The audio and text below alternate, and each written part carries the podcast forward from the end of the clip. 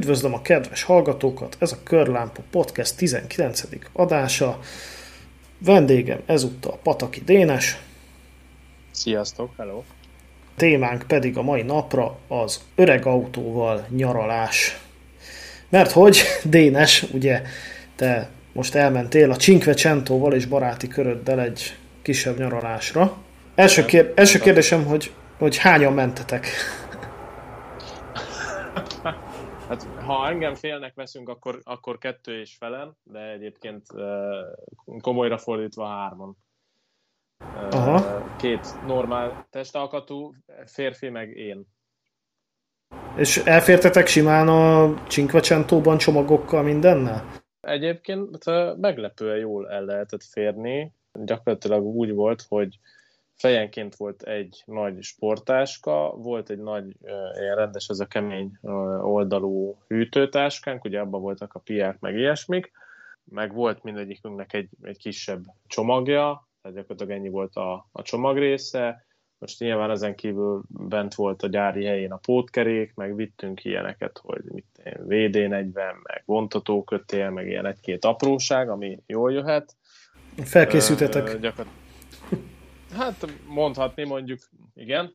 Gyakorlatilag úgy néztünk ki, hogy én ültem a sofőrülésbe, mellettem ült a Pisti, és akkor hátul ült a, a Dani, és akkor mellette meg volt a, a nagy hűtőtáska, meg, meg még akkor egy-két táska ott a hűtőtáska alatt, meg az ülésnél, tehát hát lényeg a lényeg, hogy elfértünk úgymond normálisan, tehát senkinek nem kellett a ölébe táskákkal, meg nem tudom, felhúzott lábbal, meg nem tudom, hogy utaznia, abszolút kibírható volt, nyilván mondjuk én könnyen beszélek a sofőrülésből, de igazából nem panaszkodott senki, meg nem, nem volt az, hogy hú, már milyen elviselhetetlen, meg álljunk már, meg.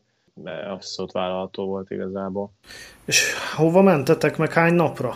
Triestbe mentünk, hát ez ugye gyakorlatilag Olaszországnak a Magyarországhoz legközelebb eső pontjaként is mondhatnám, mert hogy gyakorlatilag uh, Szlovéniából pár kilométer múlva már Olaszországban vagy, tehát csak hogy érzékeltetve, de mindegy, szerintem nagyjából mindenki tudja, hogy hol van Triest. Négy napra mentünk igazából, vagyis hát, hát három, három ott alvás volt, akkor úgy mondom. Aha, és ez így hogy jött, hogy így ütetek kollégák, nem tudom, hogy, hogy menjünk el egyet kirándulni Olaszországba, vagy ez egy előre tervezett út volt? Figyelj, igazából ez az egész úgy indult, hogy mindenképp akartunk mind a hárman valamilyen nyaralást, kicsit kiéreszteni a gőzt, meg ilyenek, és hát ugye itt a, a az országon belül, meg úgy egyébként is történő dolgok és gazdasági helyzet miatt. Én konkrétan eljutottam arra a pontra, hogy a Balatont azt egy az egybe kizártam, hogy oda biztos, hogy nem. Tehát a, a Balaton az még így a történtek nélkül is évről évre úgy drágul, hogy, hogy szerintem az már konkrétan a, a pofátlan kategóriát egy az egybe kimeríti. Most így csak összehasonlításképpen megnéztem a, konkrétan azt az apartmant, ahol én tavaly nyáron voltam, tök ugyanaz az időpont, tök ugyanaz a szoba, minden tök ugyanaz. Ami tavaly 40 ezer volt, az idén 80 ezer volt, és akkor így ezen a ponton mondtam azt, hogy jó, akkor ezt így engedjük el. Ennyit igazából nem ér szerintem a Balaton. Én imádom a Balatont egyébként, tehát nem arról van szó, hogy én ilyen Balaton ellenes vagyok, vagy Balaton tagadó, vagy nem tudom mi vagyok, csak szimplán én úgy gondolom, hogy a Balaton az egy olyan dolog egy magyarnak, hogy olyan nagyon gondolok egyet, akkor bármikor lemegyek, akár egy fél napra, akár egy hétvégére, tehát érted, az távolságban úgymond elérhető, viszont anyagilag most már eljutottunk oda, hogy nem annyira elérhető, és nem feltétlenül gondolom, hogy ad annyi pluszt, hogy megérje, és akkor így jött ugye az a gondolat, hogy jó, akkor nézzünk valamit külföldön, valami olyat akartam, ami nem az a sablon, meg izé, meg mit tudom én, hogy Horvátország, meg, meg olyat, ahol tényleg még egyikünk se volt soha, meg ugye rá lehet fogni a Cinquecentóra, hogy olasz, de tudjuk, hogy amúgy lengyel, de mindegy fiát legyen, hogy olasz, és akkor így jött az ötlet, hogy akkor legyen Olaszország, és akkor így igazából gyakorlatilag kiválasztottuk Triestet, mert hogy az, ami úgymond a legközelebbi olyan pontja Olaszországnak, vagyis Magyarországhoz a legközelebbi pontja, ahol azért viszont mondjuk tenger már van, tehát tudsz mondjuk fürdeni, meg azért megvannak azok a kilátások, meg, meg azért ott viszonylag sok minden olyat találtunk, amit érdemes megnézni, meg egyébként egy kicsit utána néztünk, és akkor mit ilyeneket írnak, hogy Triest az a kávé fővárosa, hát mind a hárman szeretjük a kávét, úgyhogy ez is egy ilyen, ilyen pluszpont volt, hogy akkor, akkor menjünk ide. Hát nagy vonalakban így, így jött igazából konkrétan Triest. Bocsáss meg, hogy félbeszakítalak a Balatonra visszatérve csak annyit. Egyrészt én is érzem ezeket a drágulásokat, tehát hogy így, így ránézek a bookingra, vagy akármire, és látom, hogy, hogy Novei kategória a Balaton. Megmondom őszintén, hogy egyrészt az a bajom a Balatonnal, hogy az sem volt soha a magyaroknak sajátja. Tehát a magyarokon mindig ki voltak nézve, mert, mert a német turista ugye általában arra szabták az árakat, mind a büfében, mind a szállodában, és akkor hát ha te magyarként megbírod fizetni, akkor egy fene beférsz te is, de egyébként mindenhol Zimmer, Feri és nem tudom milyen táblák voltak kirakva. A másik pedig az, ami már elég régi anekdota, nem tegnap hallottam először, a lángos az azért olyan rohadt drága, mert az hagyján, hogy valakinek ott a 40 fokban, 40, 80 fokban, ott egy bódéban, egy fém bódéban a forró olaj mellett kell dobálni befele a tésztát, és, és ez egy igen csak kuli munka, hanem az van, hogy aki, tehát azért, azért nem látod egy évben kétszer ugyanazt a lángosost, mert a lángossal annyira jól lehet keresni amúgy a szívás ellenére, hogy aki egy szezont végig lángosozott a Balatonon, már nem mint alkalmazott, hanem mint rendes vállalkozó, az a következő évben inkább nyit egy éttermet ebből a bevételből. Á, nem várom el senkitől nyilván, hogy ingyen dolgozzon, meg a munka öröméért, de, de ugyanakkor azt gondolom, hogy a Balatonon az a tendencia, ami itt az elmúlt 20-30 évben van, hogy egyre kevesebb lehetősége van az átlag embernek elmenni, kezdve azzal, hogy beszüntették az összes ilyen olcsóbb szállat, fölvásárolták, mindegyik helyére föl kellett húzni egy 5 plusz csillagos, nem tudom mit. A másik pedig az, hogy a szabad strandok is egyre inkább tűnnek el, de ha véletlenül elmész egyre, akkor ott is egymillióan vannak, tehát az már tehát maga, igen, tehát, igen. tehát a kevesebb helyre megy, egyre több ember. Igen, és, és mondjuk ez mondjuk pont ellentmond annak, amit mi gondolunk, mert hogy ezek szerint akármennyire is drága, mégis mindenki oda megy. Elmesek egy sztorit, még Tatabányán laktam, elég sokat jártam át biciklivel Tatára, itt de az öreg tóhoz.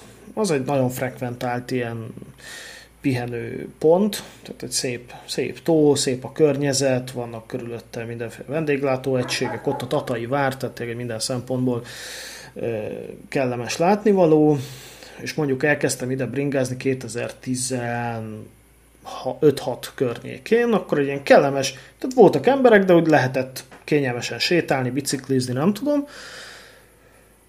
Egyszer csak, ilyen 17-18 környékén megjelentek emberek, akik így elkezdtek fürödni az öreg tóban.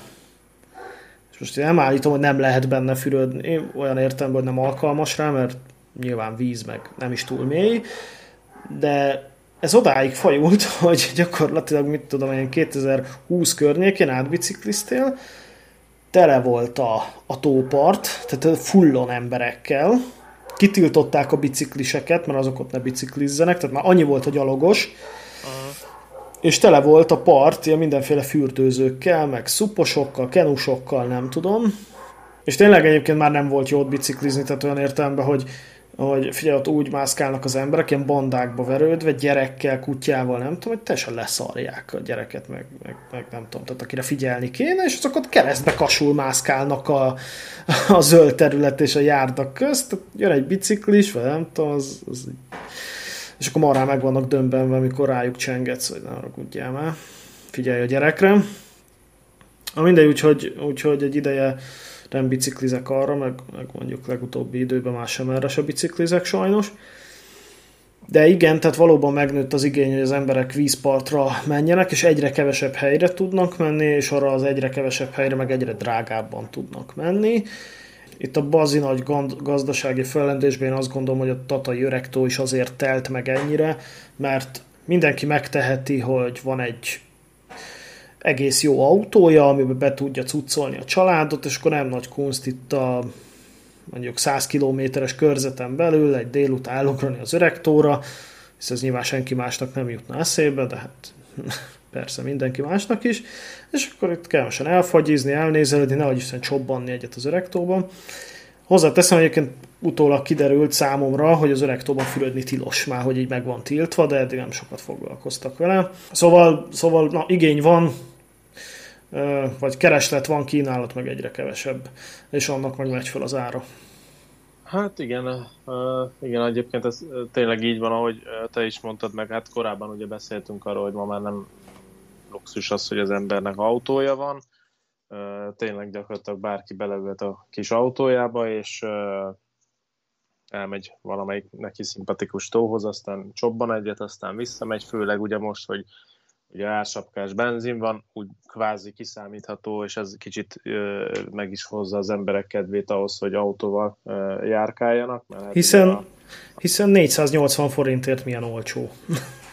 Hát igen, másokhoz képest állítólag olcsó. Hát mindegy, egyébként a trendek is ugye azt mutatják, hogy mindig lehet olvasni, hogy, hogy mennyivel többet tankolunk a, az elmúlt évnek vagy éveknek az azonos időszakához képest valahol szerintem, tehát tényleg ez ilyen fejben eldöntött dolog, hogy tényleg tudják az emberek, hogy, hogy kiszámítható az, hogy igen, most is ennyi a benzin, három hét múlva is, meg jövő hónapban is ennyi lesz, úgyhogy igazából tud vele kalkulálni, és akkor úgy van vele, hogy, hogy akkor megyek. Már nem tudom, fura, mert amúgy most mindegy, fura ez az egész nekem. Hozzátenem, én is úgy tankolok, hogy nem foglalkozok vele, hogy tehát tudom, hogy ha, ha valahova akarok menni, akkor tudom, hogy annak mi lesz a költsége autóval, azt belekalkulálom, és megtankolom az autót, tehát nem ö, állok le ezen szórakozni, hogy most 480 a benzin, vagy 350, ha így akarok menni, akkor ennek ez az ára, ez van. Most nyilván, ha már mondjuk 700 vagy 800 lesz, akkor azért kicsit jobban elgondolkozik az ember, de egyelőre hál' Istennek ez még a jövő zenéje, nem tudom, fura. Fura egyébként tényleg nekem, nekem az is fura, hogy, hogy mindenhol azt hallani, hogy nincs az embereknek pénze, meg milyen válság, olyan válság, és én nem tudok egyébként olyan helyre menni, ahol nincsen fullon minden. Tehát felszállsz egy vonatra, fullon van, felszállsz a buszra, a metróra, villamosra, fullon van. Jó, mondjuk most rengeteg nem egy turista is. Tehát, hogy aki, uh, tehát az pont, pont egy nem. ellentrend lenne, tudod, hogy... Uh, de, de nem, mert hogyha, figyelj, hogyha annyira nem lenne az embereknek pénze, akkor vonattal sem utaznának, de ugye, ugye azt látjuk, hogy tele van a vonat, tele van az m tele van a város, tele van minden. Tehát tényleg nem tudsz olyat mondani, ami nincsen tele. Az meg azért mégiscsak azt jelenti, hogy akkor mégiscsak mindenki utazgat jobbra-balra. Nyilván mindenki a saját keretein belül, tehát van, aki Persze. autóval tud menni nyaralni, van, aki meg vonattal, de akkor is megy. Figyelj, én azt gondolom, hogy ez, tudod mi ez, ez a ez, ez pszichológia. Tehát én azt gondolom, hogy ez, ez arról szól, hogy itt most, amit te is befordultál meg szerintem mindenki egy kicsit, hogy itt ősztől jön majd a rezsi apokalipszis, meg, meg mindenféle más apokalipszis, és akkor még bassza Isten leszarom alapon, megtankoljuk a kocsit, aztán nyaraljuk ki magunkat, aztán aztán jöjjön, aminek hát, jönni kell. És egyébként e- igen. valójában ez megy már egy pár évet, tehát konkrétan a Covid óta biztos, mert Covid szoktatott rá minket arra, hogy nyáron nincs Covid, akkor pörögjön a turizmus, ősszel jön megint a, a, a cumi, és, és emlékszem... Ezt, ezt akartam mondani, hogy ebben valószínűleg az is benne van, hogy, hogy most kvázi most szabadultak az emberek, úgyhogy örülnek, hogy egy kicsit uh, megint kiélhetik magukat. Biztos, hogy ez is benne van, az egyértelmű. Meg mindenki úgy van vele, hogy még most megyek el, mert ki tudja, hogy két hónap múlva mi lesz. Hát, na igen. És, és szerintem, tehát hogy mondjam, a benzin ára, vagy a gázolajára, most tök mindegy. Igazából az is ilyen pszichológia, tehát hogy ugye itt beszélgettünk arról még nem olyan régen, hogy ki hány forintnál tenné le az autót, vagy gondolná itt, a, a, az autózással kapcsolatos dolgait. de, de ugye azt, azt gondolom, hogy az emberek az utolsó forintjukat is beletöltenék a tankba. És meg is mondom miért, hmm. mert, a, mert az autózás az egy, az egy jóléti státuszszimbólum. Tehát most már nem az van, mint mondjuk 20 éve, hogy a, akinek akkor autója volt, nyilván jóval kevesebbeknek volt, de szarabb is volt. Tehát Zsigulival járni akkor már nem volt egy sik. Most meg azért a mai most egy 20 éves nyugati autó is egy, egy komfortos, klímás, mit tudom én, akármicsoda. Tehát egész egyszerűen gyalog járni, mint az állatok, az egy, az egy, az egy proli dolog, és ezért az emberek igenis tartanak autót, igenis ki fogják fizetni ezt az üzemanyagárat, meg az autópályamatricát, meg nem tudom, és menni fognak, mert, mert nekik ez idézőjelben az ő felfogásuk szerint ez jár. Ezzel abszolút egyetértek, és én is így gondolom, hogy, hogy tényleg az van, hogy, hogy egész egyszerűen nem luxus már annyira autózni, meg hát ugye hozzá is vagyunk szokva, hogy bár hozzátenném, tehát ugye én a munkámból kifolyólag uh, ismerem a másik oldalt is, mert sokat járok tömegközlekedéssel, és azért gyakorlatilag minden nap úgy, úgy megyek haza, hogy de jó, hogy van autóm. Tehát nem vágyok rá, hogy hétvégén én tömegközlekedjek, maradjunk így ennyibe, és akkor politikailag korrekt maradtam. Szóval meg tudom ezt a részét is érteni az emberek részéről. Most ez megint emberfüggő, hogy ki mennyire tudja ezt tolerálni, mert van olyan ember, aki felszáll a nyakig zsúfolt villamosra, buszra, metróra, tök mindegy, és teljesen el tudja engedni, meg van az olyan fajta, mint mondjuk én, aki konkrétan szorong attól, hogy ilyen közegben van, és nem érzi magát jól. Figyelj, szerintem ez, szerintem ez senki nem élvezi. Tehát szerintem ez egy ilyen valaki max megszokja. Nem, nem. Hát meg mondom, mindenki máshogy kezeli. Egyébként pedig annó ugye nagyon mondogatták még, mielőtt a 400-at elérte az üzemanyag ár, akkor mentek ezek a nagy okfejtések, meg ilyen utca emberével ilyen riportok, hogy, hogy mit gondol, hogy ha 400-at eléri az üzemanyag, akkor mi lesz mindenki mondta, meg a nagy okosok, meg a izé, hogy á, biztos, hogy az emberek döntő többsége le fogja rakni, hát az már tarthatatlan, hát nem azért, de szerintem lehet, hogy több autó van, mint mielőtt 400 volt az üzemanyagnak a literenkénti ára, nem mondom egyébként, hogyha most egyik napról a másikra, vagy egyik hétről a másikra 7-800 forint lenne, akkor annak nem lenne érzékelhető hatása. Tehát én, én akkor azt gondolom, hogy akkor lenne egy réteg, aki lemorzsolódna, úgymond, aki már tényleg azt mondaná, hogy egész egyszerűen ez, ez már neki nem fér bele, vagy mit tudom, egy héten az eddigi öt helyet csak mondjuk két napon ülne autóba, hát meg, és nyilván lenne egy olyan réteg, aki, akinek meg ez is tök mindegy lenne, ugyanúgy menne az autóval, Szerintem tudod, mi lenne? Szerintem az lenne, hogy az autót mindenki megtartja, nagy részt, nyilván lesz egy minimál réteg, aki lemorzsolódik, és akkor a munkában meg, meg mit tudom, mindennapi rohangás azt, azt kiszorítja valahogy, és akkor mit tudom én, csak fele annyiszor megyünk a nagymamához, meg ilyeneken fognak spórolni. Hát még, még akár az is lehet, igen, igen, igen, igen. Bár mondjuk most már lehet, hogy már megéri az is, hogy többet megyünk a nagymamához, mert akkor kevesebb lesz a rezsi, hogy nem vagyunk otthon. Hát, szóval. igen, lehet. Egyébként igen, erre, erre konkrétan vannak emlékeim, még a 2008-as válság alatt voltak ilyen népvándorlások, hogy nem megyünk a mamához egy-két hétre, mert valójában azért, mert addig se kellett otthon fűteni, de hát a gesztus, hát nyilván ez, a mama miatt ez, megyünk. Igen. Ez, ez, azért ezek szomorú dolgok, hogy egyáltalán ez föl kell merüljön. Hát, hát figyelj, mindenkinek maga felé hajlik a keze, de ja, igen, egyébként tényleg szomorú. Viszont visszatérve egyébként a te nyaralásodra, egyébként hogy sikerült ez a nyaralás olyan értelemben, hogy megnéztétek, amit szerettetek volna, milyen, milyen jóságokkal gazdagodtatok itt ebbe a pár napba? Hát figyelj, igazából élmény az volt gazdagon, megnézni gyakorlatilag mindent megnéztünk, amit szerettünk volna, nem indult már eleve eseménymentesen a túra, kezdve azzal, hogy ugye a, megbeszélt időpont az 2 óra, hajnali 2 óra indulás volt tőlem Újpestről, ugye a Pisti ő, új szélvásról jött, a Dani itt lakik tőlem 10 percre, és akkor megbeszéltük, hogy itt találkozunk nálam, és bepakolunk, és indulás. Ugye azért is választottuk ezt az időpontot, hogy amennyire lehet a rekkenő hőségben való vezetést, azt elkerüljük. Hiszen a Csicsentóban nincs klíma. hiszen a Csicsentóban nincs klíma, de legalább fekete színű, és pont az idei év legnagyobb hőhullámába indultunk el, mert azt hiszem pont ezen a hétvégén voltak ilyen extrém, soha nem mért rekordok. Na és akkor... Hát figyelj, most bocs, hogy félbeszakítok, csak az itt eszembe, hogy milyen rekordok voltak, hogy kimentem az udvarra, az árnyékba, tehát az árnyékos részre nyílt a, az ajtó, és konkrétan perzselt a levegő. Ez annyira igen, kurva meg volt, de hát ezt mindenki átélte, csak mondom, hogy én is. Hát igen, ez amikor szom, konkrétan pofán vág a meleg. Hát igen. Na, szóval kettő óra, Pisti már itt volt, elkezdtünk bepakolni. Előtte fél órával még Messengeren a Danival is beszélgettem, mert én is olyan egy óra körül már fönn voltam, és akkor mi bepakoltunk, aztán írtam a Daninak, láttam, hogy nem látja, mondom, mi a fene? Aztán fölhívtam, és akkor fölvette ilyen félkomás hangon, ezt a világát nem tudta, hát lényeg a lényeg elaludt, mondom, jó van, akkor, akkor megyünk oda, érted? Egyszerűbb, mint itt megvárni nálunk. Aki a legközelebb akkor lakik, az késik el, ugye? Hát nekem kellett volna, mert ugye nálam találkoztunk, de igen, gyakorlatilag a szabály az így is, is teljesült.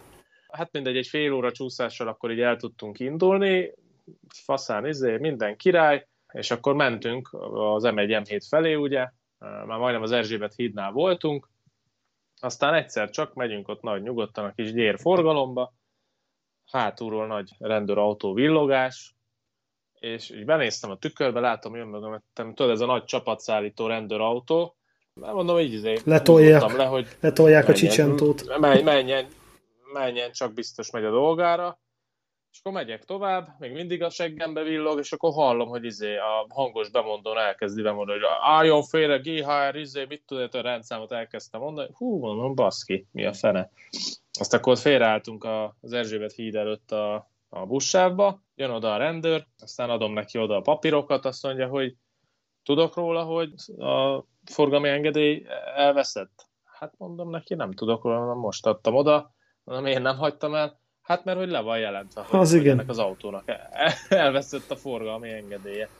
Hát mondom, az biztos, hogy nem én hagytam el, mert nálam még az az autó olyan nagyon régóta nincs is, meg mondom, én nem tudok róla, hogy elhagytam volna, meg hát ugye nyilván... Meg ott van a kezébe. Egy, egy, egy, egy újat, meg amúgy ott van a kezébe, mondta, hogy mindegy, akkor valószínűleg az előző tulaj volt az, és akkor kérdezte, hogy azt mondja, hát ugye hárman ültünk az autóba, nyakig uh, cuccolva a Csicsentó, és én megkérdezi, hogy amúgy mi futárok vagyunk?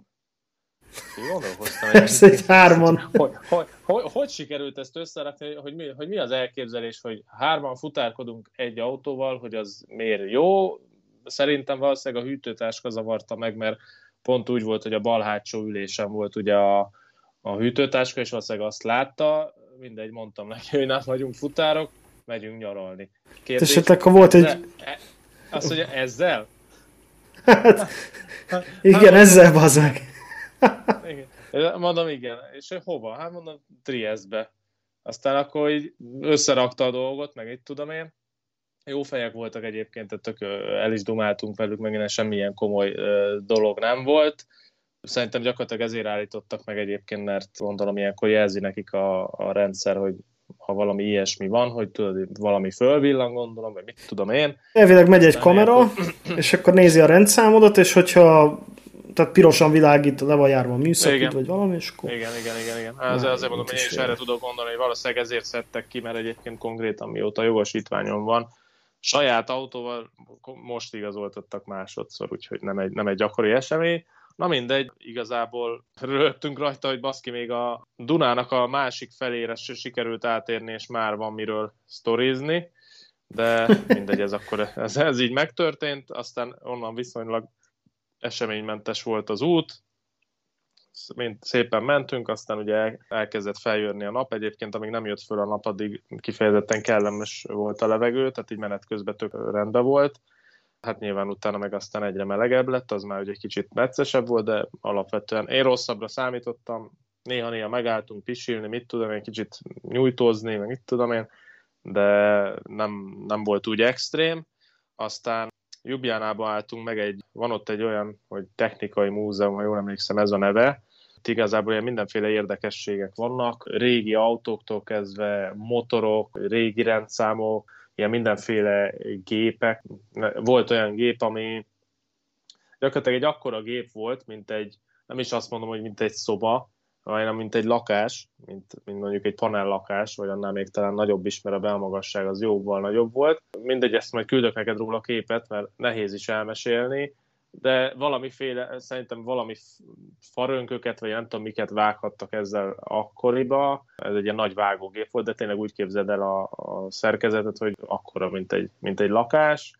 Voltak ilyen mindenféle 70-es, 80-as, 90-es évekbeli gépek, varrógépek, ilyen nem is tudom, áramfejlesztő, vagy mi lehetett, meg eszterga gépek, tehát tényleg minden benzinkútak, vagyis hát ezek a, a kútfejek, hozzátartozó mindenféle berendezések, meg, meg tényleg rengeteg minden volt, biciklik, hát technikai múzeum, mi, mi, nyilván minden, ami, ami ebbe a kategóriába belefér, de tényleg nagyon érdekes volt, fejenként ilyen pár ezer forint volt a, a belépő, tehát azt mondom, hogy nem is egy olyan vészes, mindenképp, ha valaki arra jár, megéri, mert egy másfél-két óra alatt körbe lehet járni, tömeg nem volt, mert rajtunk kívül szerintem jó, ha volt bent öt ember, amúgy meg minden helység klimatizált, tehát nem az volt, hogy megpusztulsz és izé, teljesen tényleg korrekt volt, megérte szerintem a rászánt időt, meg hát ugye akkor így ezzel kvázi pihentünk is egy kicsit, és akkor mentünk gyakorlatilag tovább Triest felé. Tényleg Egyébként eseménymentes volt. Igen? Bocsáss meg, visszatérve erre a gép múzeumra, megmondom az őszintét, hogy nekem, tehát ugye vannak emberek, akik így nagyon nagy rajongással vannak a minél nagyobb gépek iránt, minél nagyobb dugattyús motorok iránt. Hát, megmondom az őszintét, hogy most nem azért, hogy nem néznék meg róla egy YouTube videót, de engem ez, nekem ezek mindig távoli dolgok voltak, tehát engem ez, ez annyira nem. Tehát most hogy mondjam, így most elme, tehát elmegyek egy ilyen múzeumba, ott látok egy ilyen század elejé kezdetleges motorkerékpárt, és megnézem, és akkor hm, fasza. Tehát, hogy így nagyon nem tudom rá csorgatni a nyálamot.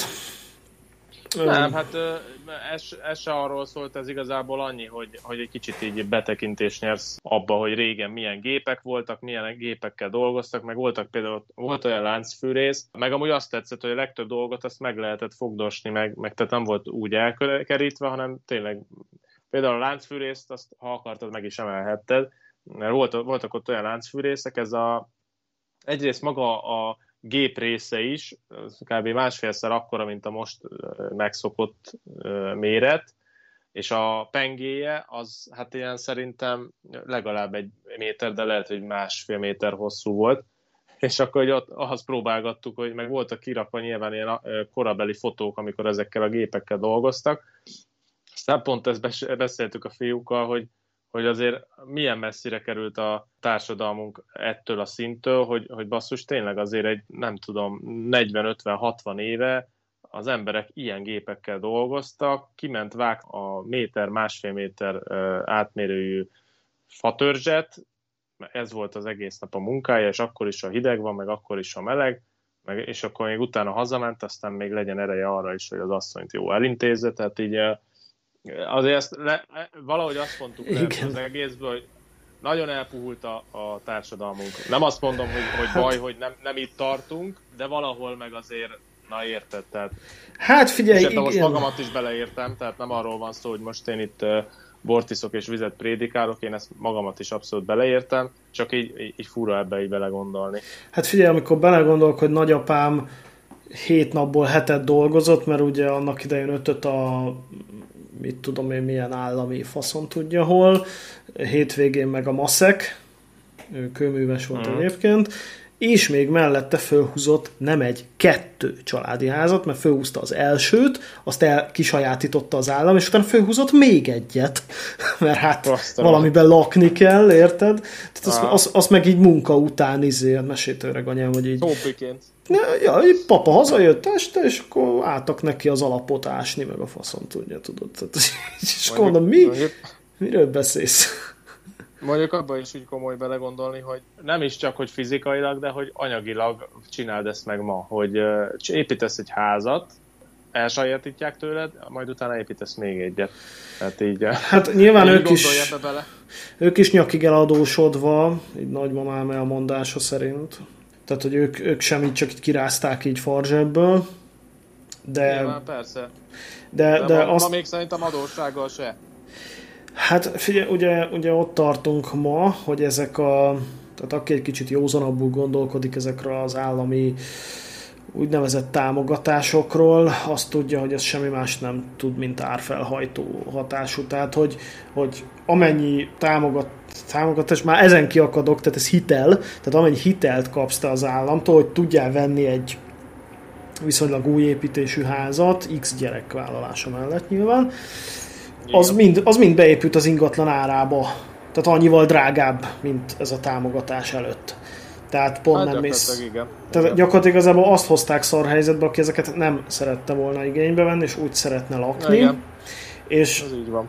És, és emlékszem, amikor ez ilyen 2015 körül így bejött ez a csok hitel, és, és így volt akkor egy kollégám, ahol éppen dolgoztam akkor, és neki akkor volt azt hiszem két gyereke, tehát a második az éppen ak- akkor volt így újszülött, és akkor ők így lelkesen vették föl, hogy ez milyen jó, és, és izé, és hozé, és akkor én meg így néztem, hogy de ez hitel, ember.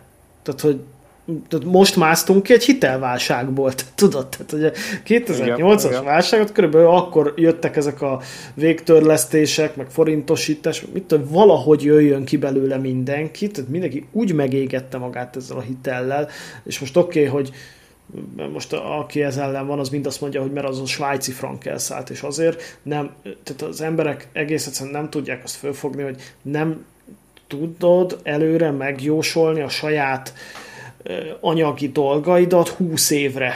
Tehát, hogy annyira gyorsan változnak a dolgok, és nem csak a gazdasági, tehát nem csak az, hogy most mennyit ér a forint az euróval szembe, és nem tudom, meg az ingatlanárak, hanem az, hogy a te munkaképességed, meg fizetési dolgaid, meg párkapcsolati dolgaid, azok nem hogy 20 év, 5 év múlva hogyan lesznek. Ezt senki nem igen, tudja megmondani. Igen. Ezzel én is pontosan így vagyok, hogy én ezért igen. nem is szoktam, és nem is szeretnék semmit hitelre. Tehát, és nyilván én is csinálhatnám azt, hogy fölveszek, nem tudom, 40 évre hitelt, és akkor lehetne egy saját lakásom, de nekem egész egyszerűen ez nem fér bele.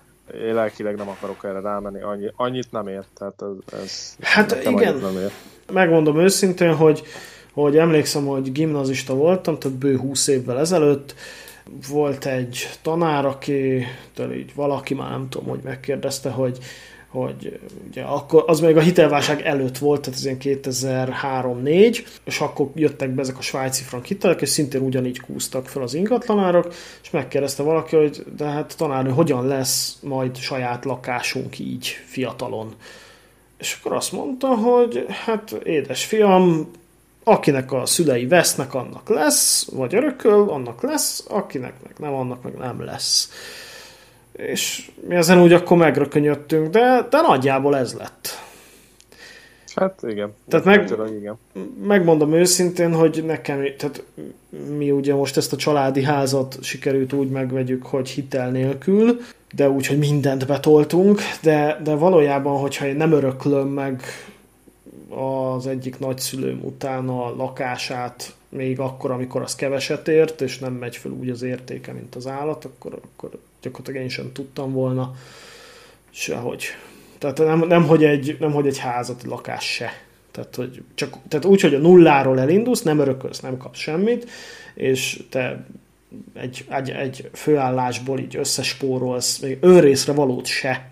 Tehát nem, nem tudsz nincs, nem adnak Igen. annyit. Nincs az a munka, vagy hát van az a munka, hogyha nagyon sokat tanulsz, de mit, ahhoz is pénz kell nyilván, vannak olyan szakmák, hogy te IT mérnök leszel, és nem tudom, akkor nyilván kereshetsz annyit, de egy ilyen átlag faszon tudja ember, az nem, nem tud összetenni annyit. Visszatérve így, a, vissza, visszatereljem a eredeti témához a beszélgetést. Utoljára Ancsival, a párommal elmentünk nyaralni 2000 2020-ban Balatonra, de azt is úgy, hogy akkor éppen, ahol dolgoztam, ott volt egy ilyen céges lehetőség, hogy a nagy kedvezménnyel lehetett menni a Balatonra, és úgy voltunk 10 napot valami 80 ezer forintért, ami már akkor is nagyon jó pénz volt, már hogy, hogy nagyon kevésnek számított, és, de semmi extrát ne képzelj el, tehát egy ilyen üdülőben egy apartman, közepesen lelakva, mit tudom én, de, de hát parttól 5 perc sétára, teljesen jó volt nekünk. És akkor például a GTV-vel mentünk, ami, ami egy ilyen nem volt a GTV-vel semmi gond igazából, csak uh, most már tudom azt, hogy milyen, amikor két ember elmegy egy sportkupéval nyaralni tíz napra. Elfértünk. de, de jól emlékszem, háromszor kellett szólnom Mancsinak, hogy nem jó még az a csomag, így indulás, még, még szanálják ki belőle, hogy beférjen minden a GTV-ben. De nagyon jó volt, és, és azóta se tudtunk elmenni nyaralni, és, és nagyon úgy néz ki, hogy a közeljövőben sem fogunk tudni elmenni, mert hát nem kell mondjam, hogy a családi háznak a felújítása az, az egy folyamatos pénznyelő. Hát igen, gondolom most a prioritás az egy kicsit máshova helyeződött. Hát figyelj, én konkrétan ma vettem át a tehát, na, tehát kezdődik a probléma, egy, egy újabb probléma. Kettő nappal ezelőtt nyitom ki a, a kaput, amit tíz éve senki nem tartott karban, és az egyik zsanér kiszakadt az anyagból a francba, az egyik szárnál. Úgyhogy ma vettem át a hegesztőgépet 80 ezer forintért, ami nem számít drága hegesztőnek. Sőt, ebből igazából csak 40 a hegesztő, mert 40 meg a pajzskesztyű, mellény, kalapács, uh-huh. Stb. elektróda, stb. És majd megheftölöm, de hát itt, itt figyelj, 40-50-100 ezer forint, az akármikor, akármire, úgyhogy nagyon látszatja sincs. Elbírsz ja, hát költeni. Az, az egyértelműen így. Hát most vegyük alapul a, a bevásárlást, a, a hétköznapi, ahogy a kaját veszel, tehát ha abból kiindulsz, akkor innentől kezdve egy, eh, egy hegesztő berendezésért 80 ezer forint már mindjárt nem is tűnik olyan soknak.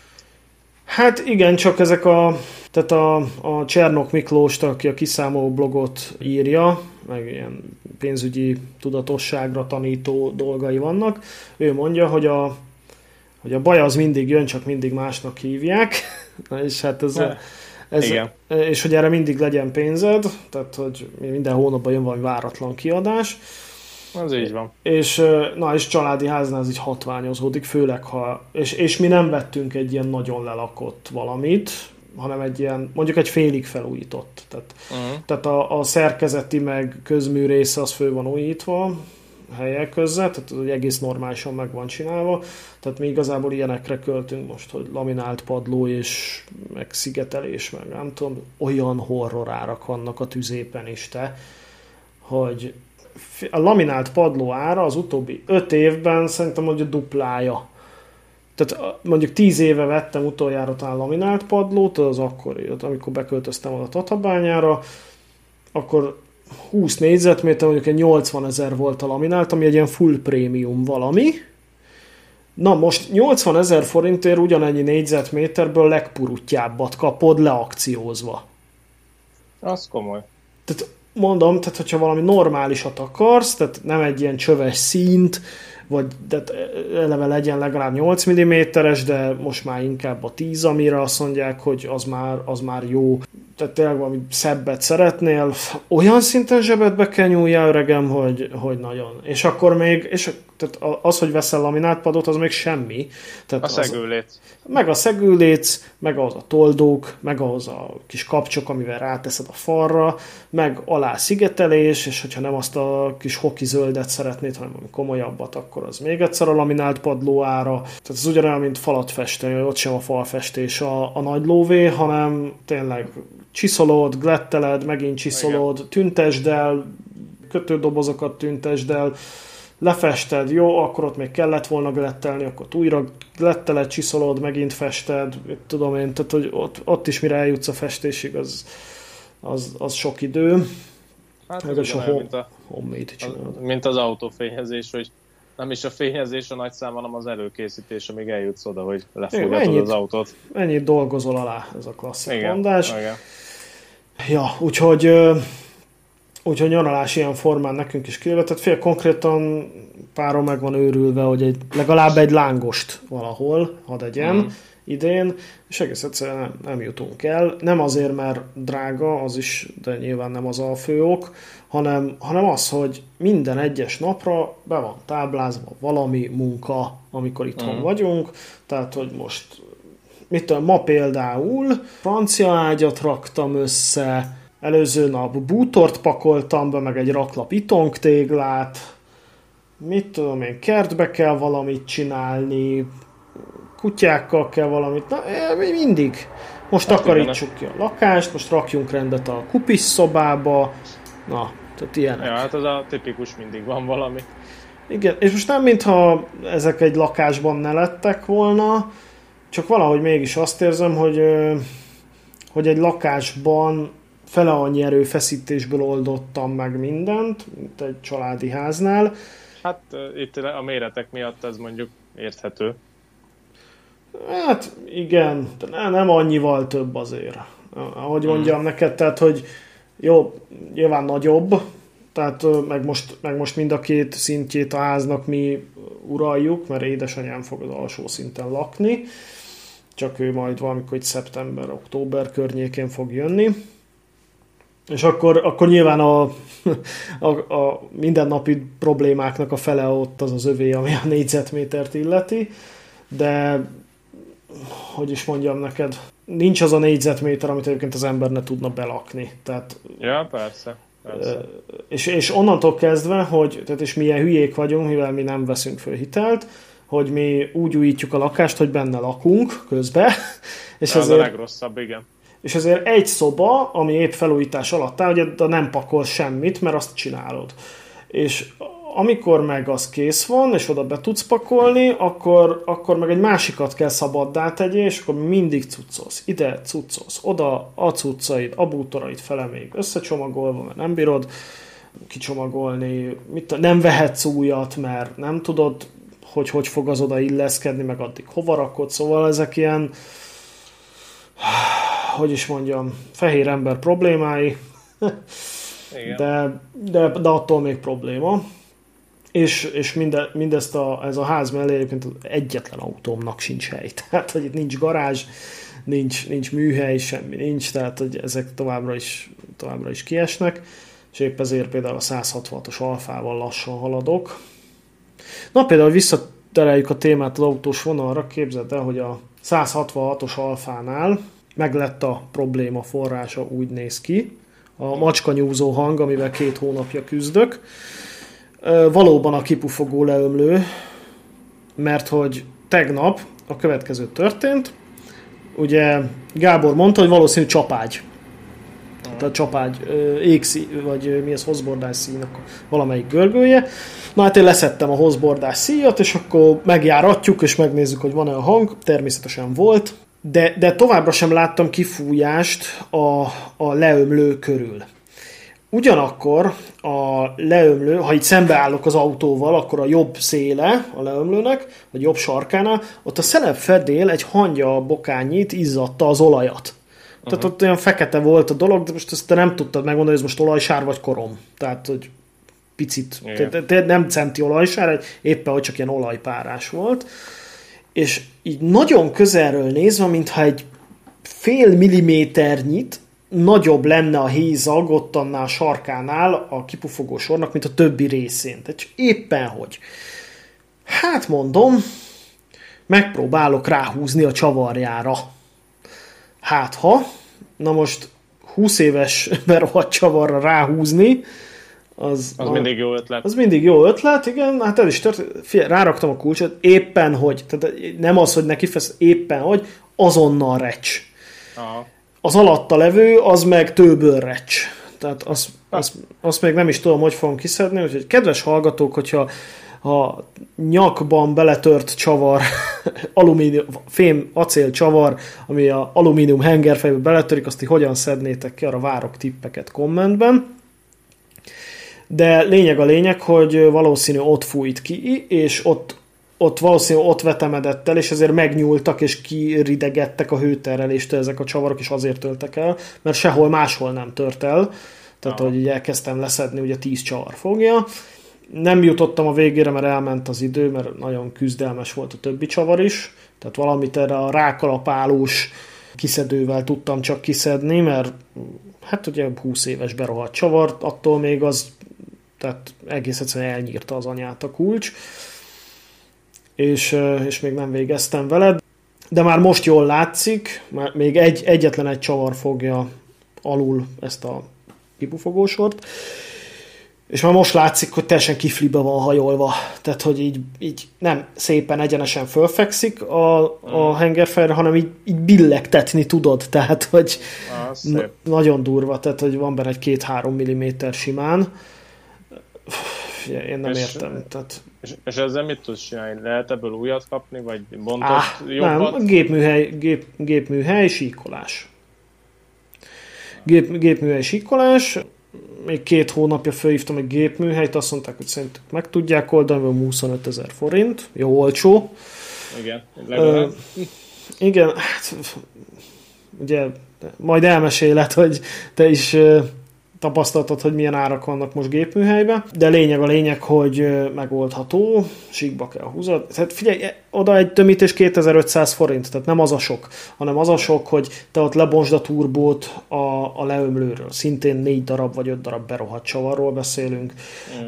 Bonsd le a kipufogósort, vidd el gépműhelybe, köszörültest föl, ragd vissza, tehát, na és ez, ez a nagy munka, illetve hát most az lesz a nagy munka tényleg, hogy ezeket, e, tehát konkrétan egy darab ilyen csavar van, ami úgy tört bele, hogy a, a, a, a henger fej síkján belül, tehát uh. na azt, uh. és, és ugye mondtak ilyeneket, hogy hegesszek rá. Hogy? Tehát Igen. az, az uh, hogy Nekem ott van. is ez volt az első gondolatom, de hát ugye ez akkor szokott működni, ha van hozzá helyed. Van hozzá helyed, illetve én nem vagyok egy tapasztalt hegesztő, kb. 10 éve fogtam utoljára hegesztőt a kezembe, de ugye oda tehát rácsípteted a negatívot valahol a blokkra, addig oké, okay. nekiállnál hegeszteni, honnan tudod, hogy az elektróda és a blokk között, tehát pont a, a acél letört csavar végénél képződik az ív, és nem az alumíniumnál. Uh-huh. Tehát, mert onnantól kezdve, hogy az alumíniumnál ívet húz, onnantól elcsöppen az alumínium. Tehát, és cseszheted a hengerfejet, tehát jó esetben jól tönkreteszed. Tehát e, ezt, hogy te ott hegesszél rá valamit a, a, a tehát negatívba beletört csavarra, nem tudom. Tehát most ilyeneket néztem egész nap egyébként a Youtube-on, ezeket hogyan lehet kiszedni. Olyat láttam, hogy ilyen nagyon apró fúrószárral, tehát ilyen Dremel kategória, azzal így fúrsz rá egy pici lyukat, és akkor például egy Torx bitfejet ütsz bele, uh-huh. és, akkor, és akkor azon keresztül kibírod hajtani. Ö, illetve ezt még nagyon régen egy ismerősöm ajánlotta, hogy hogy balos fúrószárat kell venni, és akkor ahogy te a fúróval elkezded fúrni, és ugye ott van egy folyamatos hajtási kényszer a fúró, fúrónak befele irányba, a csavarnak meg kifele irányba, hogy egész egyszerűen meg fog indulni kifelé. Aha. Hát ja, mondjuk ez nem ilyen gondolat. Csak hát egy balos fúrószár darabja is ilyen elég jó pénz, mivel hogy az egy már eleve egy spéci dolog, hogy Igen. balos, de ha még valami kobaltosat, vagy titánt, vagy valami ilyen jobb hőtűrő képességekkel rendelkezőt szeretnek, akkor nyúljál zsebedbe. Illetve maga a megfúrás is para, mivel ugye a, a 166-os alfában a, a kipufogó leömlő az a zárhíd felé van, tehát az autó eleje felé, uh-huh. és van 10 centi helyed ott a hűtőventilátor és a kipufogó leömlő között. Jaj, de jó. Te, tehát magyarul, hogyha te azt ott fúrni szeretnéd, az a komplett elejét a kocsinak, tehát hűtők ki, talán az árhidat nem kell, de lökhárító ki, mit tudom én, tehát hogy akkor az ott nagyon keményen bontás. Úgyhogy ez még, ez még szerintem egy fél nap, minimum fél napos küzdelem lesz annak a kibányászása. De egyébként már fölkészített egy ilyen alfás gurú, ő azt mondta, hogy hát próbáld meg kiszedni, ha nem megy, akkor meg új hengerfej. Tehát ha fél, Pont ezt akartam, hogy lehet, hogy kvázi jobban jársz vele. Hát egyelőre igen, van egy jegyed a faszerdőbe, és kérdése, hogy, igen. kérdés, hogy, kérdés, hogy retúr lesz-e. Hát figyelj, a 10 szelepes 2.4-es dízelmotor hengelyfe az ilyen vasárba megy 5-10 ezer forintért utána dobnak egyet, mert amúgy az soha nem megy tönkre, kivéve, hát. hogyha ilyen hülye vagy, hogy beletöröd a tőcsavart. De pff, Csak porc... akkor meg ott van, hogy azt is el kell vinni síkoltatni, akkor már pontosan, csere. Pontosan. Új szelepek, becsiszolni, bemarni, izé, akkor már új szelepszárszímeringekkel rakd össze, vezérműtenged milyen állapotban van, na, szedd le hát a szívósort, szedd ki az injektorokat, amik ugye ha, szintén ha, 20 év volt. Csavar, ha nem jön ki a csavar, akkor nem is kell ezen valami gondolkoznod, mert akkor, akkor ez tény, tényként közelendő lesz, hogy igen, akkor ez így ebbe a sorrendbe ezeket mind meg Hát lenni. igen, igen. Na, egy porcikám nem kívánja egyébként ezt a henger fejezést, ahogy, ahogy a te porcikáit sem kívánják, de az, ezt az, még ne spoilerezzük el. Se, semmivel nem jobban. Hát de, mert a, na, tehát a benzinmotorokhoz, tehát na, a, a dízel hengerfejbe ugye eleve egész mások a meghúzási nyomatékok.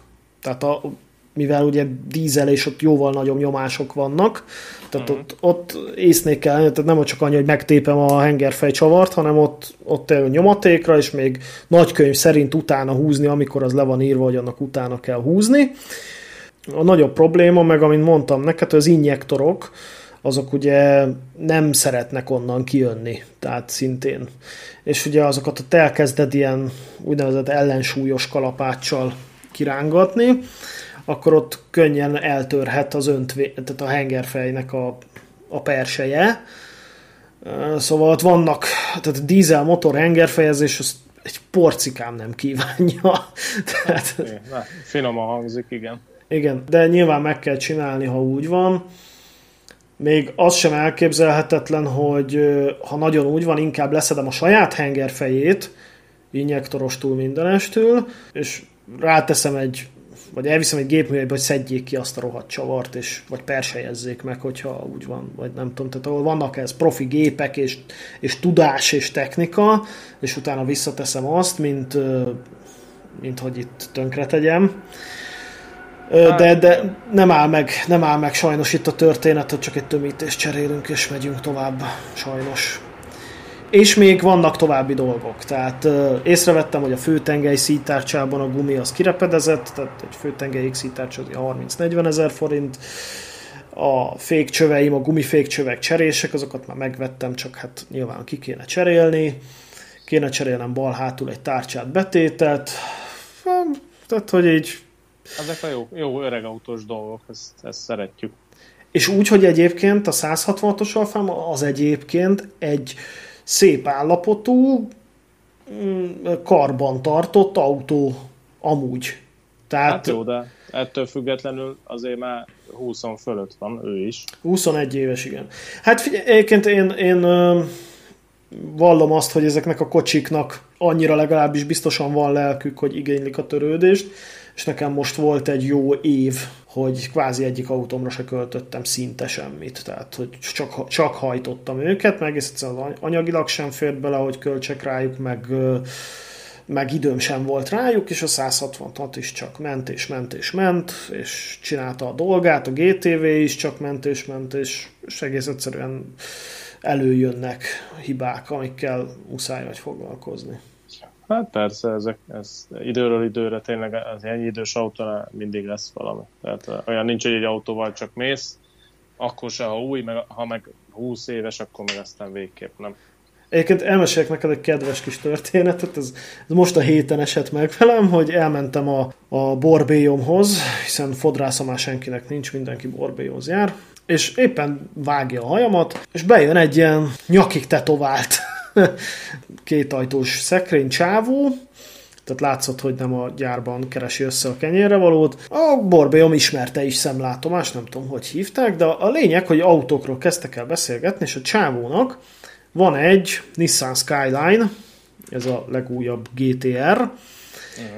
ami 700 ló, és következő volt a vekengés tárgya, hogy ugye hát nyilván ez is el tud romlani, Á, és ő, ő, ő viszi a Nissan szervizbe, de hogy ez milyen csöves már, mert hogy a Merci szervizben ott, amíg vársz a kocsira, addig lehet kajálni, piálni, a Nissanban meg ott kell ülni. Oh, és, ez, és ez volt a vekengés tárgya. Mics, micsoda prioritások. Igen, egy ilyen 60 milliós kocsiknál is vannak me- Megnyugtatásul, meg mind a kettőnél a szerviz egyformán szar, csak mindegy, úristen baszki. Egyébként a, az egyik csoportársunk, akinek van egy nagyon szép faceliftes kék színű Spidere, ő mesélt, neki van egy 600-as CL Merci, ami nekem nagy kedvencem az az autó, és mondta, hogy kellett négy darab berohadt szilentet cserélni, meg egy valami szívócsövet, meg egy futómű állítás, ezért elvitte a papaszhoz. Mert hogy állítólag a papasznál lehet csak Merci CL futóművet normálisan beállítani. Én ezt nem vonom kétségbe, lehet így van, lehet nem, nem tudom. Tudod mennyit fizetett? 721 ezer forintot. Négy szilent, egy szívócső, meg egy futómű állítás. Az gyönyörű. 721 ezer forint. És mit szólt hozzá? Hát figyelj, a srác azt hiszem ilyen napelemekkel foglalkozik, tehát mondjuk azt, hogy nem, nem az átlag fizetést keresi meg, de a, erre, erre az összegre még ő is azt mondta, hogy hát, hogy tegnap volt egy dílje, abból nagyjából ennyit keresett, most kifizeti a kocsit, és maradt egy ezrese. hát, hogy valahogy így mesélte. Hát tudod, ez a röhögsz rajta, de hát valójában örülsz, hogy ez nem veled történik meg. Aha, igen, hát nagyjából. Az és pont, pont, tehát még beszélgettem vele, akkor hívták a papaszt, hogy kész a kocsi ennyibe kerül. Előtte beszélgettünk róla, és mondta, hogy előre is elnézést kérek tőle, hogy itt az ő sztoriából élek itt a podcastbe, de, de lényeg a lényeg, hogy mondta, hogy eladná ezt a Merci CL-t, mondta, hogy hát ilyen 6 millióért odaadná. Jött a telefon a papasztól, annyit mondott, a Merci most már 7 millió. valakinek kell. Mondtam neki, hogy köszönöm szépen, nekem a fele sincs meg ennek a vételárnak, de, de nagyon köszönöm. Ja. Úgyhogy, úgyhogy igen, új autókkal is van gond, a Merci cél az pont nem az, de, de a márka szervizeknek is megvan a maga lelki világon. Hát az meg, az mindenképp meg. No, hát Dénes, nem sokat beszéltünk itt a autóval nyaralásról. Kicsit érintettük a témát. Igen, igen, végül nem igazán. De én azt gondolom, hogy spoilerezzünk el itt a műsor vége felé a hallgatóknak, hogy hát, hogy mi lett ennek a nyaralásnak a vége, és mire számíthatnak a következő podcast adásban. Jó, hát figyelj, igazából akkor egy beszéljek egy picit még a Trieste-ben tapasztaltakról, hogy azért úgy az eredeti témánál is uh-huh. maradjunk egy picit. Ez alatt a pár nap alatt, ami, ami nekem így átjött ebből az egészből, most ez nyilván nem jelenti azt, hogy ez mindenhol érvényes, meg, meg hogy egész Olaszországban így van. Azért vannak furcsaságok. Az egyik az, hogy az, hogy valamit nyitva találj, az, az ilyen nem tudom, hogy szerencse, vagy csoda, vagy minek a kérdése, de, de hogy így nem úgy van, mint itt nálunk, hogy tudom, hogy mit tudom én, a sarki zöldséges, vagy a kisbolt, vagy a spár, vagy a nem tudom mi, az tudom, hogy hogy van a nyitvatartása, meg hogy mit tudom én, hétfő három óra van, hát miért lenne nyitva, hát itt ez kurvára nem így van, hanem odamész, aztán vagy nyitva van, vagy nem, nincs kiírva semmi, tehát fingod nincsen, hogy mi, mi van. Ez az egyik. A másik, amit én tapasztaltam, az picit olyan érdekes a, felszolgálóknak a stílusa a nálunk megszokotthoz képest, tehát az, amikor így beültünk egy pizzériába, ahol egyébként részemről életem egyik legszarabb pizzáját ettem meg, ezt így zárójában mondom. Lehet, hogy én választottam rosszul, lehet, hogy nem a legjobb helyen voltunk.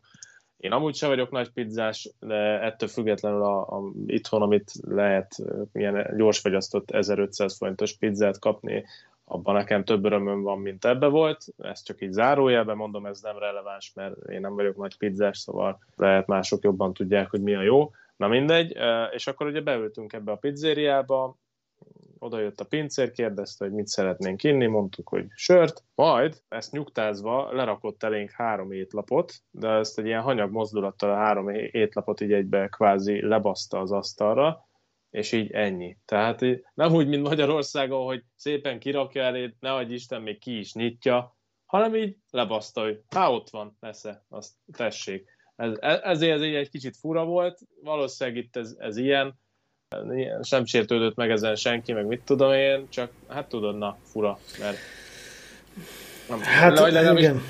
legalábbis mi nem ehhez vagyunk semmiképpen szokva, ez egy érdekes tapasztalás volt. Figyelj, a... én jártam már úgy magyar étteremben, hogy volt asztalfoglalásunk, bementünk, mondtuk, hogy akkor ilyen névre van asztalunk, így a főpincér annyit mondott, hogy hatos asztal, és kérdeztük, hogy jó, és akkor, akkor az hol van, és így bemutatott így az asztalok közül ott. Mm, és, így, és így meg kellett kérnem, hogy esetleg oda kísérne minket, tudod, és akkor egy nagy sóhajtás között, eh, jó, és akkor oda kísér. Hát, Na mindegy, szóval igen. Bele, bele lehet ilyenekbe futni, most nyilván ez lehet az is, hogy pont rossz napja volt valakinek, a fene tudja, mindegy. És akkor uh, rátok csukta éttermet, hogy köszönjük, akkor nem vagyunk nyitva, csak söröznétek? Vagy? Nem, nem, nem, hát uh, ettünk pizzát is, mit tudom én. Hát igen, a pizza az csalódás volt. Általánosságban, amit így a városról tapasztaltam, az autóknak az állapota az kritikán aluli, mármint hogy így esztétikailag. Tehát ez a minden autó össze-vissza van horzsolva, húzva, horpadva, rányítás.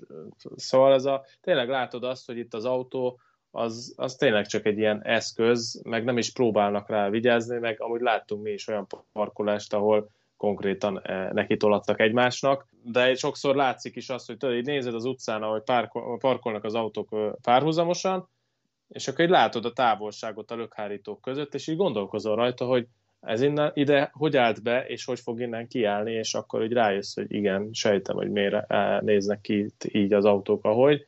Gyakorlatilag a rendszám az, az mindegyiken gatya, tehát ez van a szétva, horpodva, meg hajolva, megmondom ezen felül ezek, hogy így körbe vannak húzkodva. Van kivétel, mert tényleg van, van, tehát vannak azok az autók, amik ugye még újak, azok nyilván nincsenek szétcseszve, meg, meg vannak ezek a dédelgetett kis kincsek, azok, ezek, tehát ezek nyilván szép állapotban vannak. Többek közt láttunk egy Lancia Delta Integrale HF, ezt lát, ezt láttad talán a csoportban, nem tudom, néztem. Igen, igen, néztem, néztem. Ez ugye ebbe a kanári sárga színbe, rendes, a fehér sokküllős felnivel, minden, ami gyönyörű volt, tehát ez tényleg, hogy megláttuk az egyik ilyen kis mellék utcába, akkor is konkrétan visszafordultam, hogy jó van, ezt akkor visszamegyünk megnézni, meg lefotózni. Az például patika volt, tehát ez a, mint egy új autó olyan volt, és, és pedig nem egy ilyen, nem tudom milyen elit környéken állt az autó, az is egyébként meglepő volt. Szóval ez a része ez ilyen. A, ami még fura volt, hogy a sávok azok például olyanok, hogy, hogy így, mit tudom én, megy két sáv, és ahogy megy, egyszer csak lesz benne egy mit tudom, fél vagy egy méter megszakítás, majd egy fél méterrel később, vagy egy méterrel beljebb folytatódik ugyanaz a két sáv. Tehát így el van tolva, de igazából így nincs átvezetés, meg nem tudom, hanem így egyszer csak mész, és a sávod az tökre nem ott megy, ahol eddig ment, vagy arra is van példa, hogy a, a, a konkrétan megszűnik, tehát így úgy lesz a három vagy a két sávból egy vagy két sáv, hogy annak nincsen semmi előjele. Hanem így egyszer csak mész, és így, ja, az meg itt már csak egy sáv van.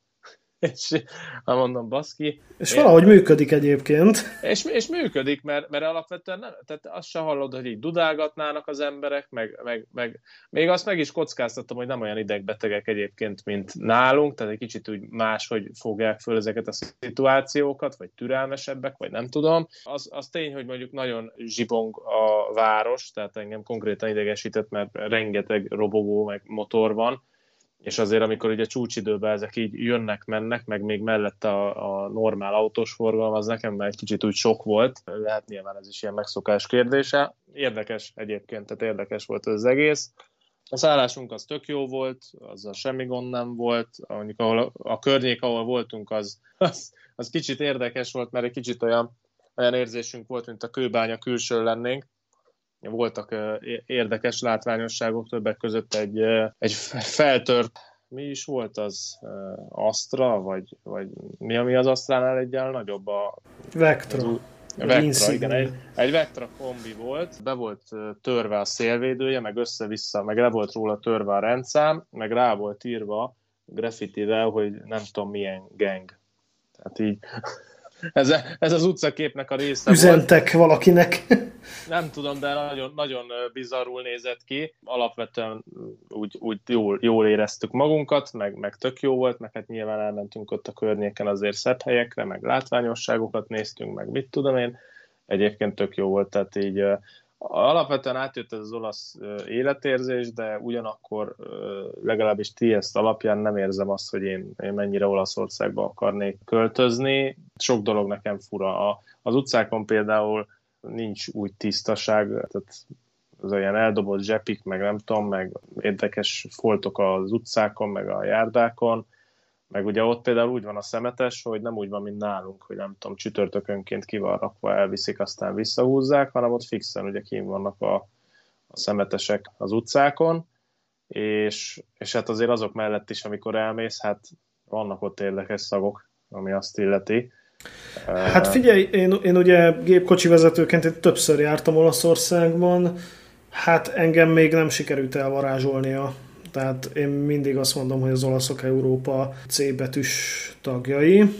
Igen, tehát én is, tehát egyrészt ez a, ez a kicsit ez a mindenbe beleszarok, meg mindent leszarok életmód, ez nyilván nekünk mondjuk, mert azért a magyar az meg pont ennek a, inkább az ellenkezője, ez nekünk egy kicsit úgy fura, fura volt nekünk, meg ahogy sok minden van. Hát mi nem vagyunk ilyen lazákna. Hát igen, lehet aztán, hogy ők csinálják jól egyébként, mert, mert valószínűleg kevésbé stresszesen élik az életet, vagy mit tudom én, csak, csak nem tudom, ez így a magyar szemmel egy kicsit fura volt, de egyébként például azt tök jó volt látni, hogy rengeteg, hát, hát ugye eleve Trieste-be nagyon-nagyon sok kis autó van, tehát szinte csak kis autók vannak, érthető, mert ilyen egészen szűk és egészen meredek utcák vannak, meg ilyen hajtűkanyarok, tehát itt, itt nagy autóval egész egyszerűen nem tudsz sok helyen érvényesülni. Ennek köszönhetően a régi Fiat 500-asból rengeteg volt, a Seicento-ból, meg Cinquecento-ból szintén rengeteg, erre egyébként nem is számítottam. Tehát itt tényleg mentél, és, és szerintem minden harmadik autó vagy Seicento volt, vagy Cinquecento, vagy Fiat 500-as, még Pandából volt rengeteg, ezek az autók mennek ott. És egyébként az, az például tök jó volt látni, mert az, az egy felüdülés, hogy tudod, nem az, mint nálunk, hogy a sok hajó, Merci, meg, meg óriás vesés BMW, meg ez a sok nagy bálna geci autó, hanem itt, itt, itt eljárkálnak a 20, 30, 40, 50 éves kis régi kis autókkal, és köszönjük szépen, tök jól el vannak vele, és végig tudják az életüket ugyanúgy csinálni ezekkel a kis lélekvesztőkkel. Tehát ez, ez például egy tök jó, jó, jó érzés volt, ez jobban tetszett uh, ilyen szempontból, de hát most ez megint olyan, hogy aki autóbuzi, ezt, uh, ez, ez maximum azt érdekli, másnak meg pont tök mindegy, hogy milyen autók vannak a városba. Jó volt egyébként, jó volt. Hát a, a amit mondtál, a spoilerezés, hát most nem tudom, mennyire spoilerezés. Hát figyelj, elindultatok visszafelé, ugye? Igen, igen. Mi, mi történt ekkor? Hát gyakorlatilag elindultunk visszafelé, egy ideig nem is volt az égvilágon semmi probléma, aztán egyik pillanatra a másikra ránézek a, az óracsoportra, és a hőfok jelző az, mint a szög, a 130-on áll. És így először mondtam is a fiúknak, hogy nem kell vele foglalkozni, mert, mert hogy volt már ilyen, és rém lett, hogy egyszer csinálta azt, hogy valamiért megbolondult a hőfokjelző, és egy mit tenni, fél percig hülyeséget mutatott, és utána vissza is állt a rendes értékre. Mondtam, nem kell vele foglalkozni, csinált már ilyet, majd mindjárt vissza megy. Hát nem ment vissza, aztán akkor már ugye azért elkezdtünk parázni, akkor félreálltunk.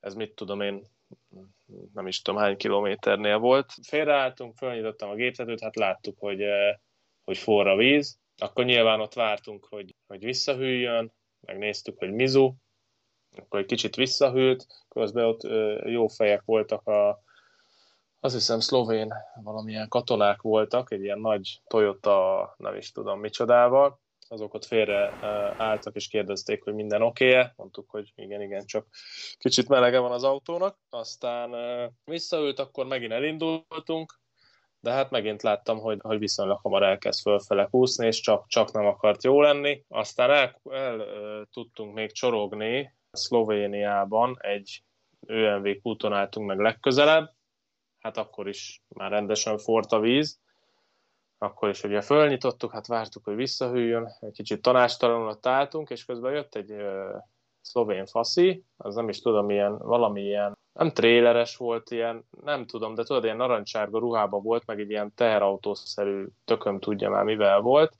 és ő bement, kifizette a tankolást, jött, kinézte az autót, mert ott pont a bejáratnál álltunk, egyébként az ilyen egész pici ÖMV út volt, és ő nézte, hogy, ez, hogy gáz van, mondtuk, hogy igen, és akkor nagyon jó fej volt, tehát tényleg ez, ez is ilyen tök, tök jó tapasztalás volt.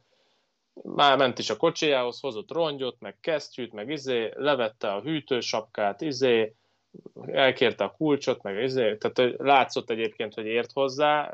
Nézte Látott már ilyet, ja. Igen, nézte ő is, hogy, hogy nem a hengerfejes az autó, levette ugye a kupakot, nézte, hogy semmi izé, úgyhogy az nem. Aztán gyakorlatilag azt csinálta, hogy a, mert nézte, hogy a hűtővíz az elég csúnya volt, ez valószínűleg így, ahogy felfort, feloldott egy csomó dzsuvát, meg mit tudom én, és tényleg elég, eléggé szarul nézett ki, és gyakorlatilag azt csinálta, hogy járatta a motort úgy, hogy levette ugye a hűtősapkát, jó megforgatta, és ugye így kidolgozta magából a, a koszos vizet, és mindig utána töltött, volt ott ilyen kancsós, ez az ÖMV kancsó, és akkor mindig öntött bele vizet, és gyakorlatilag ugye átmosta, hogy hát, hát ha lehet az a baj, hogy izé. Hát ott egy fél órát legalább ö, szenvedett velünk, aztán néztük, hogy Mizu, hát akkor már ugye csinált olyanokat az autó, hogy már olyan nehézkesen indult, meg három hengerezett, meg mit tudom én, és akkor vagy egy fél órája már ott, ott vergődtünk, aztán gondolom neki dolga volt, hogy nem tudom, mondta, hogy most hagyjuk az autót, egy ilyen háromnegyed órát hagyjuk, hogy jó kihűljön, és akkor utána próbáljunk meg vele elindulni. De akkor ugye tényleg még azt hittük, hogy nem hengerfejes, mert, mert ő is pont megnézte a kupakot, és nem volt rajta nem volt rajta semmi olyan, amiből erre lehetne következtetni. Na hát vártuk, hogy kihűljön, és akkor onnan még egy pár kilométert gurultunk, és tényleg az már gyakorlatilag gurulás volt, tehát nagyon vigyáztunk arra, hogy ne nagyon terheljük a motort, meg inkább kiguruljunk, meg mit tudom én, de megint, megint elkezdett forni a víz, és akkor megint félreálltunk, ez megint egy ÖMV út volt, és akkor levettem megint az olajsapkát, belenéztem, és akkor tudod, ez a tipikus kávés trutymó volt rajta, és akkor ott, ott már biztos volt, hogy ez hengerfejes. Aztán akkor ott el is engedtük a dolgot. Hát most nem tudom, mennyire meséljem tovább, mert aztán a végén már nem lesz mit elmesélni a következő részben. Ó, de biztos vagyok benne, hogy lesz. Azzal majd összekötjük a, a folytatást?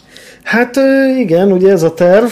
Tehát, tehát össze, összefoglalva Káváriádot, hát, hogy... Lényeg a lényeg, hogy gyakorlatilag hengerfejes lett a kis csinkve. És ugye... És a és ugye hát valójában mit tudsz kezdeni külföldön a kocsiddal úgy, hogy az nem egy nagy értékű kocsi valójában. Hát igen, tehát Szlovéniában voltunk, Ljubljánától Olaszország felé 50 kilométerre, tehát nem arról van szó, hogy a nem tudom, 80 kilométert kell vontatni az autót és izé, vagy mit tudom én, hanem hát ugye a halálnak a retkes faszán voltunk úgy nagyjából, olyan szempontból jó helyen sikerült végül az autót megállítani, hogy egyrészt ott volt egy benzinkút, meg volt szembe egy, egy ilyen bevásárló központ-szerű, tehát tényleg nem a semmi közepén álltunk meg, hanem ott bőséggel. Még izé is volt, még autósbolt is volt a közelbe, még amikor nem tudtuk, hogy hengerfejes, és például fura volt az, hogy miért három hengerezik, meg akartam nézni a gyertyákat, akartunk venni gyertyakulcsot, bementünk az egyik autósboltba, hát neki az nincsen és így, ha jó, akkor, akkor mit van, hogyha ez nincs? Gyertya kulcs nincs, ja. és akkor mondta, hogy mondott valami másik két autósboltot, ami ott volt pár száz méteren belül, hogy na nekik biztos, hogy lesz. De hát ugye odáig már el sem jutottunk, mert gyakorlatilag akkor közben kiderült, hogy hengerfejes, úgyhogy itt a gyertya a legkisebb probléma. Hát akkor ugye itt kezdődött a matek, hogy akkor mi a büdös fasz legyen, mert nyilván trélerezni kéne, de hát jött, elkezdtem föltúrni az internetet, meg ismerősöknek írtam, telefonáltam, mit tudom én, és, és gyakorlatilag a, a 200 ezer forintnál jobb ajánlat nem volt arra, hogy hazavigyék az autót, és ráadásul voltak ilyenek, hogy hát ugye általában ezek a tréleres autók, ezek elől három személyesek szoktak lenni, mi meg ugye hárman voltunk, tehát így a sofőrrel már nem igazán fasza a létszám, tehát még akár az is benne volt a pakliba, hogy a kifizetett 200 ezer forint ellenére valakinek mondjuk Jubjánába ki kell szállnia, és vonattal kell hazamennie, mert hát most érted, a határon azért kicsit cinkes úgy persze, átjönni egy trélerrel, hogy négyen ülünk benne elől, úgyhogy hát mentek így a matekozások, arra is gondoltunk, hogy kibérelni egyet, és akkor azzal valaki kijön, de az se sokkal olcsóbb, meg kaució, meg tököm tudja, meg most erre találj valakit, aki rászánja az idejét, meg itt a lényeg, a lényeg, a megoldás az végül az lett, nagyon nagy mázdin volt, mert a kolléganőnk Győrből kijött, értünk az egyik céges autóval, és akkor lényegében csak minket hazavitt, az autót azt ott hagytuk a bevásárlóközpontnak a mély garázsában, mert ezt viszonylag biztonságosnak ítéltem meg, meg legalább ott nem süti a nap, meg nem veri az eső, meg, meg talán nem lopják szét. Bízok benne, hogy, hogy ott lesz még, mikor megyünk érte, mert, mert hát most érted, egy, egy pláza simán mondhatja azt, hogy milyen fasz keres itt az autó, azt elszállítatja, de azért bízok benne, hogy mielőtt ilyesmi történne, azért legalább jön egy telefon, mert ráadásul a rendszerben benne van a, a rendszámhoz a telefonszámom, tehát hogyha akár mit egy rendőrt hívnak, vagy bármi, akkor, akkor igazából el tudnak érni. Hát remélem, hogy nem lesznek túlbuzgók, és ott lesz az autó, és nem lesz elszállítva, mert azért az még egy vicces lenne, hogyha úgy betolnák, hogy igen, itt és itt van az autó, 500 euróért kiválthatod, akkor nem biztos, hogy egyáltalán elmennék érte. Hát figyelj, a... Őszinte leszek, szerintem ez most tipikusan az a kategória, hogy tehát anyagilag nem fogja ez megérni ez a sztori. Ugye most ott tart a dolog, hogy hosszas mérlegelés után úgy döntöttél, hogy majd kimegyünk közösen, és ezt az autót meghengerfejezzük a pláza parkolójában, mert hát kaland az élet. De biztos, hogy anyagi értelemben ez nem az a kategória, hogy majd rádobom az autó árára, és annyival drágában eladom, tehát ez, ez, ez most a szívás kategória.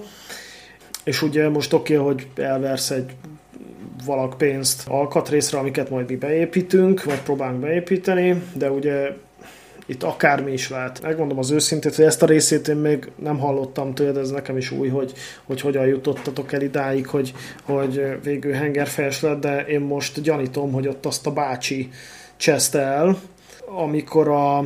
Tehát, na, én azt gondolom, hogy meg volt szorulva a termosztátod. Tehát amikor ott hülyéskedik, hogy fölmegy a hőfok, szerintem akkor ott nem nyitott ki a termosztát, és akkor egyszer a nyomástól csak. Mégiscsak. Én úgy tudom, ez egy-egyes puntónak egyébként betegség ez a termosztát para. Ahogy ő is gyanakodott, valamit magyarázott a termosztátról, meg kérdezte ő is.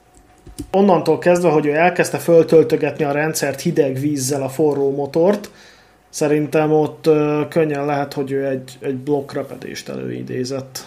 Tehát ezt, ezt a következőképpen tudod megállapítani, egyébként ki kell tekerni a négy gyertyát, elkezdett forgatni önindítóval a motort, és hogyha a gyertya helyén köpi ki a vizet, akkor neki se kell állni kibontani a hengerfejet a helyéről.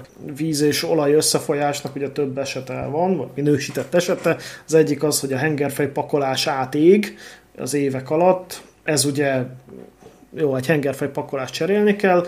Van az, amikor úgymond leemeli a hengerfejet, tehát ez általában akkor görbébe hajlik a hengerfej, mert nincsenek meghúzva normálisan a csavarok, vagy ilyesmi. Na, ilyenkor, ilyenkor ugye hézak keletkezik a tömítés és a hengerfej közt, és azért folyik össze. Van az, amikor megreped a hengerfej, és ott folyik össze, meg van az, amikor megreped a blokk, és ott folyik össze. Tehát uh-huh. több eset lehetséges, és szerintem ezt itt a bácsi cseszte el, de meglátjuk, amikor majd odaérünk. De biztos, hogy ilyenkor az előre menekülés az, ami, amivel a legkönnyebben kimászik az ember a slamasztikából, tehát meg kell csinálni az autót, ha kell egy bontott motorral, a majd a végén, és ott eldöntöd, hogy most akkor eladod, vagy akkor elkezded újra használni, tehát én is jártam így, ez, ez sajnos egy olyan béka, amit le kell nyelni. Hát nem, nem tudom még mi lesz a, a vége, azért bízok benne, hogy, hogy nem az lesz, amit most te mondtál. Mert ott, ott az viszont már tényleg az a szint, ahol én szerintem el fogom uh, engedni a sztor. Mi történik? Bocsánat, elfelejtettem, hogy nem némítottam le a mikrofont, egy poloskát öltem meg. gyakorlatilag, hogyha ez, ez, ez a helyzet fog fennállni, akkor, akkor lesz tényleg az, hogy azt mondom, hogy, hogy akkor elengedem a sztorit. Igazából nem tudom. Tehát onnantól kezdve már és akkor mi el, eladod izé, motorhibás bontandó Cinquecento egy-egy sportingnak? Figyelj, figyelj, gyakorlatilag, hogyha tényleg az lenne, hogy a motorjával baj van, mármint, hogy magával a blokkal, onnantól kezdve semmiképpen nem gazdaságos hazahozni, mert, mert akkor ugyanúgy ott vagyunk, hogy egy tréler kéne hazahozza, ami ugye alsó hangon 200 ezer forint, de most hazahozok egy autót 200 ezerért, amihez most vettem alkatrészt 70 ezer forint értékbe, és el fogom tudni adni, legjobb esetben 200 ezerért, de lehet, hogy sokat mondtam. Tehát most onnantól kezdve kb. egyszerűbb az, hogy ott hagyom, azt ott tegye meg a fene. Azt bejelentem, hogy ellopták. Tehát, tehát érted, egész hát, egyszerűen értem. nincs, nincs értelme szenvedni vele. Hát Dénes, ezt, ezt megfejtjük majd ott az autó mellett állva. Most ez egy külön adás témája lenne, és külön szakértőt kéne meghívni, hogy egy Szlovéniában ott hagyott kocsi esetén milyen, hogy is mondjam, mit hátékázhatnak ránk. Nyilván ilyenkor a szemetünket áttoljuk máshova, és akkor bízunk benne, hogy nem, nem számlázzák ki ránk. De mm, szerintem ebben most nem menjünk bele. Jó, hát nyilván ez most egy ilyen extrém megoldás volt, most csak mondtam valamit, hát azért bízunk benne, hogy nem kell idáig eljutni. Jó, én azt gondolom, hogy legyen ez a végszó, kedves hallgatók. Most ez egy jó hosszúra nyúlt adás lett. A következő adásban megpróbálunk beszámolni róla, hogy sikeres volt-e a műtét. Nem kizárt, hogy esetleg egy videós bejelentkezés is fog történni a hiba feltáráskor, de ezt nem merem azért előre megígérni. Dénesnek nagyon köszönjük, hogy ilyen szépen szállítja nekünk a kontentet. úgyhogy... mondanám, hogy, mondanám, hogy szívesen, de hazudnék. Úgyhogy, én köszönöm, hogy beszéljetek a, a lelki problémáimról. Igen, igen. Hát mi meg ezt jó pszichológusok, fotelpszichológusok módjára hallgatunk meg. Úgyhogy, kedves hallgatók, ennyi volt már a ködlámpa. Ködlámpa? Látszik, hogy itt este 11 óra van, milyen hülyeségeket. Ennyi volt már a körlámpának a 19. adása. Kövessetek minket Facebookon, Instagramon, támogassatok minket Patreonon, és jövünk vissza nagyjából két hét múlva. Sziasztok, szép estét, szép napot! Sziasztok, jó éjszakát!